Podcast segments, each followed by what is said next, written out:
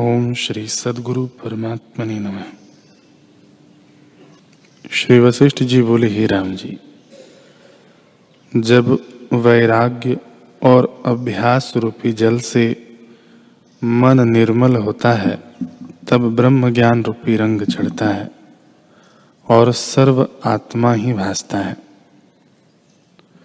जब मन के कषाय परिपक्व होते हैं अर्थात भोग की सूक्ष्म वासना से मुक्त होता है और सतशास्त्र के विचार से, क्रम से, बुद्धि में वैराग्य उपजता है, तब परम बोध को प्राप्त होता है और कमल की नाई उसकी बुद्धि खिलाती है। हे राम जी, मन ने ही सर्व पदार्थ रचे हैं। जब उससे मिलकर तद्रूप हो जाता है तो उसका नाम असम्यक ज्ञान है। और जब सम्यक दृष्टि होती है, तब उसका तत्काल नाश करता है।